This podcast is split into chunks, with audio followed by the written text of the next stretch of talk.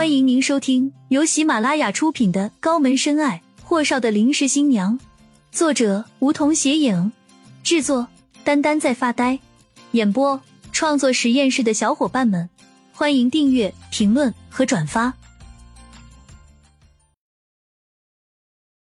第六十九集，第一天上班，顾青青怀着感恩的心，高高兴兴上班，也推销出去了不少店里的饰品和挂件。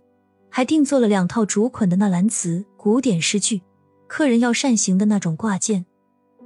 可有句话说的也是一点都没错，人倒霉了喝凉水都会渗牙。顾青青那么卖力的在精品女人坊上班，给客人介绍饰品，有时为了把东西卖出去，她还给客人免费挽个简单的发型，配上店里的饰品，真心是很多客人喜欢。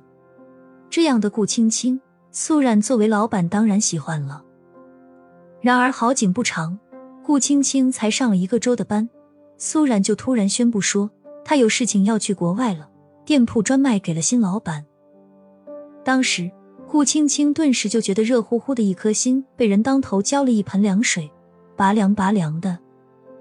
苏然离开时介绍新老板和大家认识，新老板是一位年轻的男士，他在苏然的介绍下，顾青青得知他的名字叫厉谨言。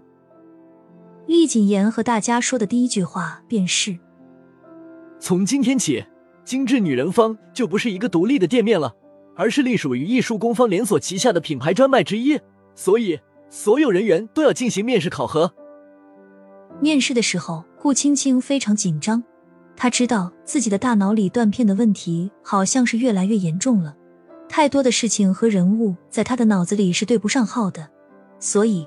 此次面试算是他毕业以来第一次正规的面试，更何况苏然一早就告诉过他们，手工 DIY 饰品挂件业，他们最大的竞争对手是艺术工坊，在整个亚太甚至全球做奢侈品，到后来的转型工艺品，是业界的翘楚。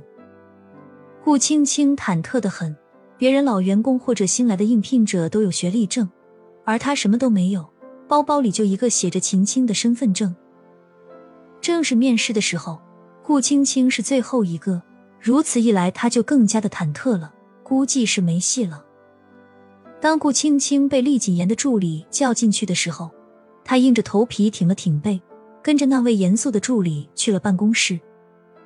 因为顾青青的简历表填写的实在是太过简单，而厉谨言都不知道该问他什么了，只看看了眼他的简历，抬眸看着面前胆怯的女孩子。用流利的英语说：“Introduce yourself，请介绍一下自己。”顾青青当即就愣了，但又立马反应过来，安城的文化街是条非常出名的旅游街，每天的外国友人无数。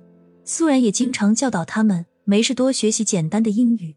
猛然想起当时来应聘兼职的时候，就是因为他告诉苏然自己懂得几国语言。尤其是英语和法语非常好，苏冉才留下他的。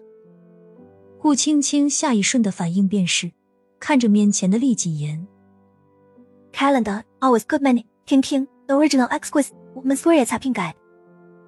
厉总好，我叫秦青，是原精致女人坊的一名导购。厉谨言淡淡的看着面前的女孩子，他的眼里是求生的渴望，是对那份工作的向往。OK。很好，明天早上八点准时到公司接受为期一个周的培训。培训地点和时间，你们的经理会发给你。厉谨言说的严肃之极。顾青青对着厉谨言深深鞠躬，谢谢厉总。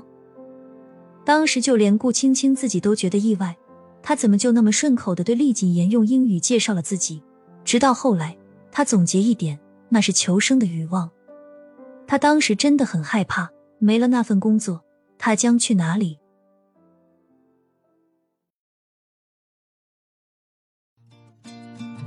本集已播讲完毕，还没听够吧？